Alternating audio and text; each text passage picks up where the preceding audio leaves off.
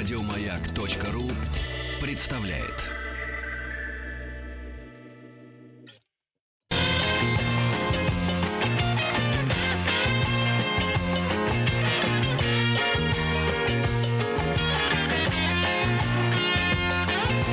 Вахтанг Махарадзе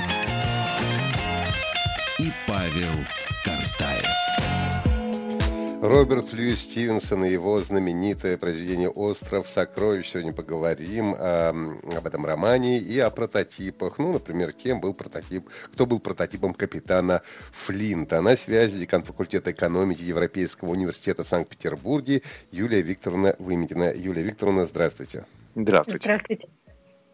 Юлия э, Викторовна, зайду сразу с козырей. А наиболее э, такая известная версия о том, что э, Флинт в романе Роберта Льюиса Стивенсона «Остров сокровищ» это небезызвестный Эдвард Тич «Черная борода». Это правда или все-таки, как настоящий писатель, Стивенсон, в общем, создал какой-то собирательный образ? А, ну, скорее всего, это правда, отчасти, потому что Флинт всегда сравнивается с черной бородой.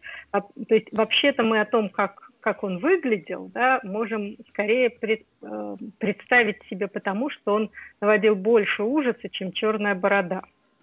А, а черная борода был вообще очень колоритной личностью, а, с огромной бородой, которая начиналась прямо от, от глаз.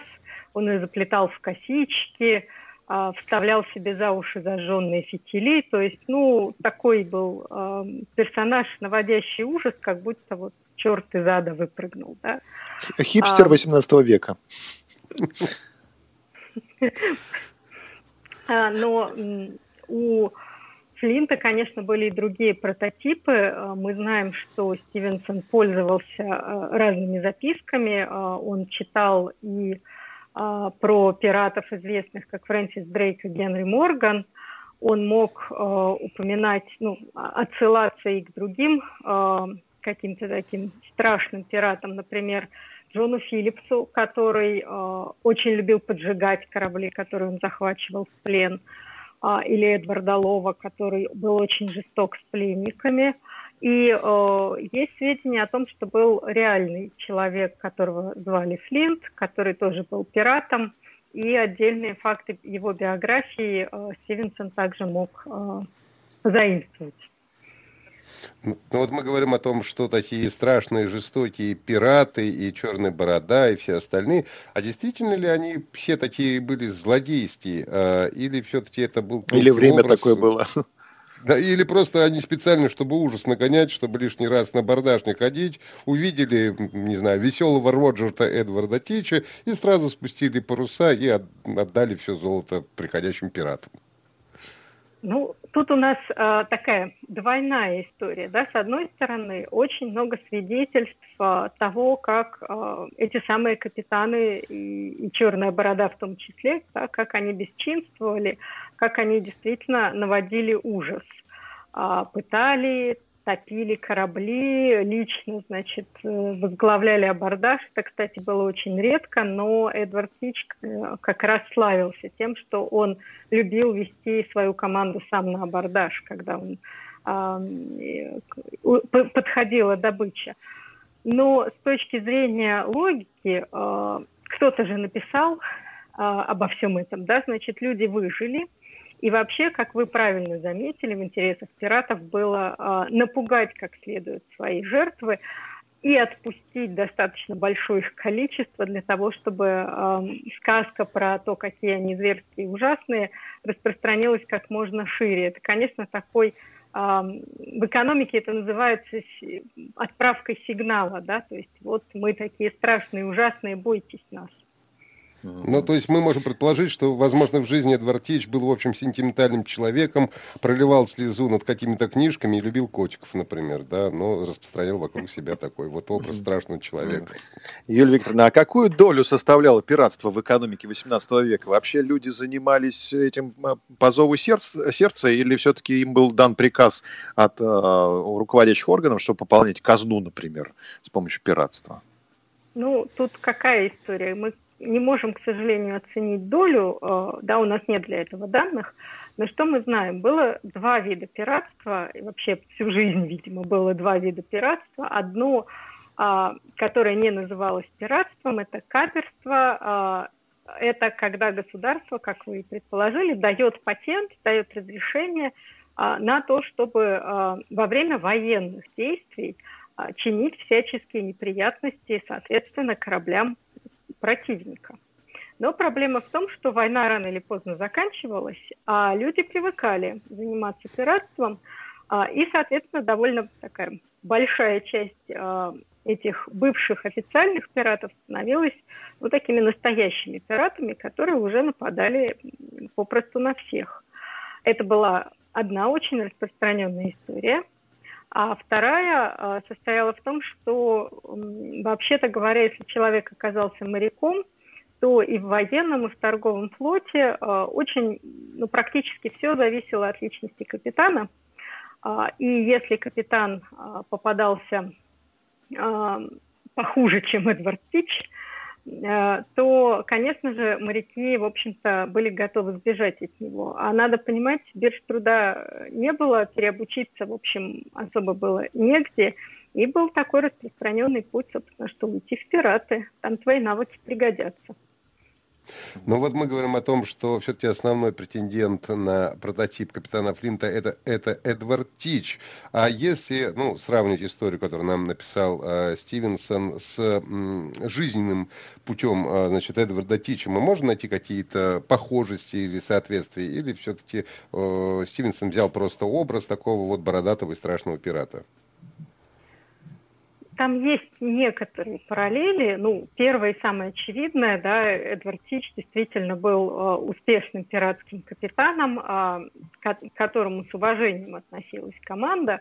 А, не факт, правда, что его именно команда боялась, его скорее, конечно, боялись те, за кем он гонялся.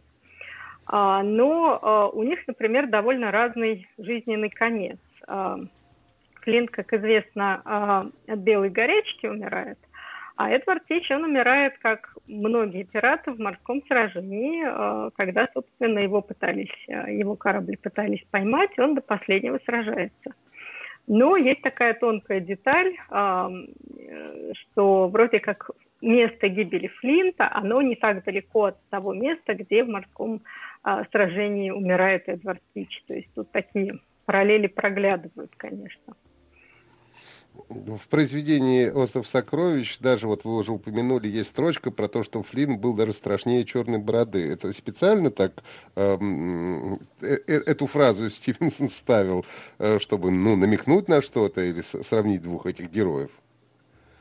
Ну, я думаю, что к тому моменту как раз действительно черная борода э, это такой э, яркий образ, который ну, по, по тому времени, когда происходит действие в романе, этот образ еще хорошо помнят, да, и он э, хорошо считывается всеми героями, поэтому это такой э, просто самый, самый легкий способ охарактеризовать сразу э, капитана как э, самого-самого ужасного грозу всех морей.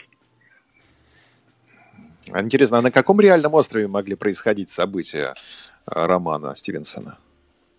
Э, тут э, любопытно, я, если можно, зайду с, со свидетельств э, самого Стивенсона. Он утверждал в письме, по-моему, кому-то или в воспоминаниях, что он как-то сентябрьским вечером играл со своим пасынком и нарисовал карту такого вот какого-то острова. И, значит, вот пока он эту карту рисовал вместе с ребенком, у них, значит, вот они что-то там воображали, и вот у него сложилось Э, история про то, что это такой э, особенный остров, на котором спрятаны пиратские сокровища. А, но, с другой стороны, э, и в бумагах его была найдена карта, и вообще известно, что он знал о существовании острова Пинос, который находится недалеко от Кубы. И, собственно, именно этот остров просто в топографических деталях и описан в романе очень маловероятно, да, что, а, собственно, он так а, вдруг описал реально существующий остров. А, поэтому, по всей видимости, этот остров был прототипом как раз настоящего острова сокровищ. Интересно, на Пиносе искали сокровища после того, как это узнали? Перекопали весь остров после того, как выяснили, что, возможно, э, Стивенсон писал остров, ну, как бы с натуры или нет. А вообще интересно, пираты где прятали сокровища? Это действительно были какие-то острова, они там закапывали, стилеты оставляли, которые рукой показывали на место, где им нужно откапывать. Как это происходило? Ну, э, давайте сначала про Пинус скажу. Конечно, там сокровища искали, сокровища вообще на островах Вест-Индии э, искать любили. И в частности, э, в 50-х годах американец Уикер, если не ошибаюсь, э, действительно нашел небольшой сундук э, с монетами, и ну вот буквально появилось ощущение, что вот, вот он там какие-то большие богатые сокровища. Больше там никому пока не повезло. Но что любопытно, вот еще одна интересная перекличка с Тичем сразу отмечу – что по одной из версий свои сокровища он а, как раз оставил а, на одном из островов, там есть разные варианты, и как раз один из них это остров Хувенцут, который всего лишь другое название острова Пинос. То есть тут даже легенда, так сказать, нам поддерживает эту версию того, что именно этот остров сокровищ был. Но в реальности а, мы не очень хорошо знаем, что а, происходило с сокровищами пиратов, потому что дневников они не вели, да, завещаний не оставляли и карт, по всей видимости, с сокровищами не рисовали. Это скорее такие легенды и э, выдумки. Они э, по большей части, во-первых, не так часто попадались э, серьезные, серьезная добыча, чтобы вообще имело смысл говорить, да, что вот есть сокровища, которые можно спрятать, а то, что попадалось, они э, с большой долей вероятности, когда высаживались на берег, э, чтобы сделать паузу э, в своих погонях, они просто спускали это на разные развлечения. Э, собственный капитан Флинт, как мы помним, не очень хорошо и, явно не в богатстве и довольстве закончил дни свои. Но, с другой стороны, Юлия Викторовна, нас... да. Да, да. Юлия Викторовна, у меня... Так, да, давайте, Вахтанг, заканчивайте. А, да, заканчиваю. С другой стороны, у нас есть э, образ Джона Сильвера, который вот такой вот, в общем, пенсионер, вышел на пенсию. Вообще часто до пенсии доживали пираты, или Сильвер это у нас такой исключительный случай? А, пираты вполне доживали до пенсии, такие, так сказать, такие случаи были. Более того, там пираты а, иногда даже переходили на госслужбу, становились вполне себе госслужащими. Сложно сказать, какая там была пропорция. Да? Многие, конечно, погибали в сражениях, когда, собственно, за ними охотились. Но были случаи, когда пиратская команда, они когда собирались, они э, договаривались на берегу, да, по каким правилам они живут. И некоторые команды говорили, вот э, когда мы наберем столько-то денег на одного человека, мы выйдем из игры. И э, известны случаи, когда некоторым командам повезло, они э, вот прям ограбили очень удачно проходящий корабль, и, выполняя то, о чем они договорились, они делили добычу и расходились по, по своим делам. А, поэтому были, были случаи того, что, в общем, люди переходили к мирной жизни. Юлия Викторовна, э, хочу задать вопрос из э, области экономики. Вот э, на остров Пинос приехали пираты, взяли там какое-то сокровище, ну, золото понятно. А вот, допустим, монеты местные, да, они там какие-нибудь э, с острова Пинос привезли в свой Бристоль, и у них проблема. Нужно же как-то перевести. Вот как устанавливался межвалютный курс э, вообще в истории экономики? И с, с, на протяжении времен как менялись вот эти вот условия определения, какая валюта дороже, а какая валюта наоборот, дешевле? Ну, э, скажем так, э, самое простое – это большая часть монет, они все-таки э, изготавливались из драгметаллов. Можно было определить содержание, да, там, золота, серебра, и с учетом рыночной цены золота и серебра установить, э, собственно, э, сколько стоит эта монета в терминах каких-то других монет. А именно этим занимались, в общем-то, менялы. У них было две задачи – уметь определять да, чистоту и содержание металла в монете и уметь вообще распознавать, а, какая монета откуда. Это было очень непростым делом. Монет было невероятное количество. На зуб в основном определяли? А, ну нет, у них были и какие-то простые химические э, методы анализа, я не воспроизведу их точно, но на зуб это было слишком, так сказать, примитивно. У меня были более серьезные э, умения, они там и взвешивали их, объемы вычисляли. То есть, ну, такая вполне себе на, на, на стыке физики и химии. А сейчас, когда отвязано от золотого эталона, то есть какие-то другие да, способы определить, какая валюта стоит дороже, какая дешевле? Как сейчас ну, в современном мире определяется? У нас э, в современном мире у нас есть рынок, э, международный рынок валюты Форекс, на котором, собственно, что происходит? Есть спрос э, со всего мира на какую-то валюту, да, и есть предложение этой валюты, ну или точнее предложение ценных бумаг в этой валюте, а, и в зависимости от того, как меняется спрос и предложение, меняются обменные курсы. Вот, например, там чтобы Америка не делала, а евро потихонечку э, дешевеет относительно доллара, и Америке это не нравится. Но сделать она с этим ничего не может. Э, в э, «Острове сокровищ» есть цитата, которую говорит э, Джон Сильвер. Он говорит, что одни боялись Пью, другие боялись Флинта, а меня боялся сам Флинт, боялся меня и гордился мной.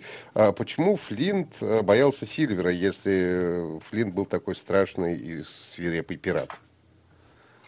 А, ну, здесь э, лучшая гипотеза, которую мы можем высказать, это то, что э, Сильвер был квартирмейстером. Это такая любопытная должность на корабле. Собственно, пираты выбирали и капитана, и э, выбирали квартирмейстера как второе лицо после капитана. Он, во-первых, отвечал за порядок, ну, то есть что-то вроде коменданта в общежитии, да, следил, чтобы люди не дрались, соблюдали установленные правила, а мог отвечать за снабжение, это зависело от команды, от ее величины, но судя по всему, а, у пиратов квартирмейстер был также глава абордажной команды. То есть, собственно, я сказала, что Тич был нетипичным капитаном. Обычно капитан, он, собственно, определял, так сказать, стратегию и тактику сражения, не вмешиваясь в само сражение, потому что ему нужно было со стороны да, руководить этим. А квартирмейстер, то есть Сильвер, был э, как раз руководителем самого такого, самой свирепой части пиратов. Поэтому если он их умел держать в узде, то неудивительно, что капитан относился к нему, э, если не со страхом, то с почтением. А можем ли мы сказать что-то про других э, персонажей «Острова сокровищ»? Были ли у них э, прототипы? Там все мы помним. Было же много и э, экранизаций, и мультфильм у нас чудесный был с доктором. Там был доктор Ливси совершенно прекрасный и так далее.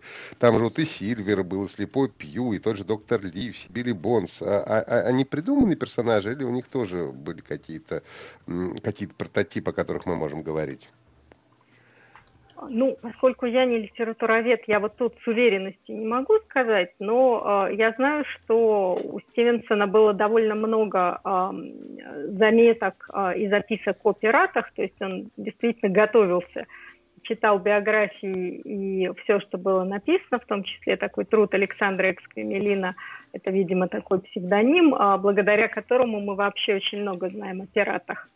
А остальные персонажи, я думаю, что это, в общем, а, типичные представители того времени. Ну вот не буду врать, не знаю глубже, а, какие там были еще прототипы. Еще есть та- такая отсылка, в общем-то, к Эдварду Тичу, что в романе «Остров сокровищ» есть персонаж э, с таким же именем, как был в команде Тича. Это тоже не случайно, судя по всему? Да, я думаю, что это как раз, по-моему, из книги Кремелина и наверняка и позаимствовано, потому что там больше всего было информации о пиратах того времени. Так что думаю, что да. И, по-моему, это был такой не очень хороший персонаж. Да-да, ну там мало, в общем, было хороших персонажей, если мы вспомним, кроме, в общем, хорошего Джима Хоукинса, главного э, героя «Острова сокровищ», которому досталась пиратская карта. Большое спасибо, мы говорим наши сегодняшние гости. На связи у нас э, была декан факультета экономики э, Европейского университета в Санкт-Петербурге Юлия Викторовна Выметина. Мы сегодня говорили о романе Роберта Льюиса Стивенсона «Остров сокровищ», ну и выясняли, выясняли, кто был у нас прототипом этого самого злодейского злодея среди всех пиратов, капитана Флинта. Большое вам спасибо и всего доброго. Спасибо. Спасибо, всего доброго. Еще больше подкастов на радиомаяк.ру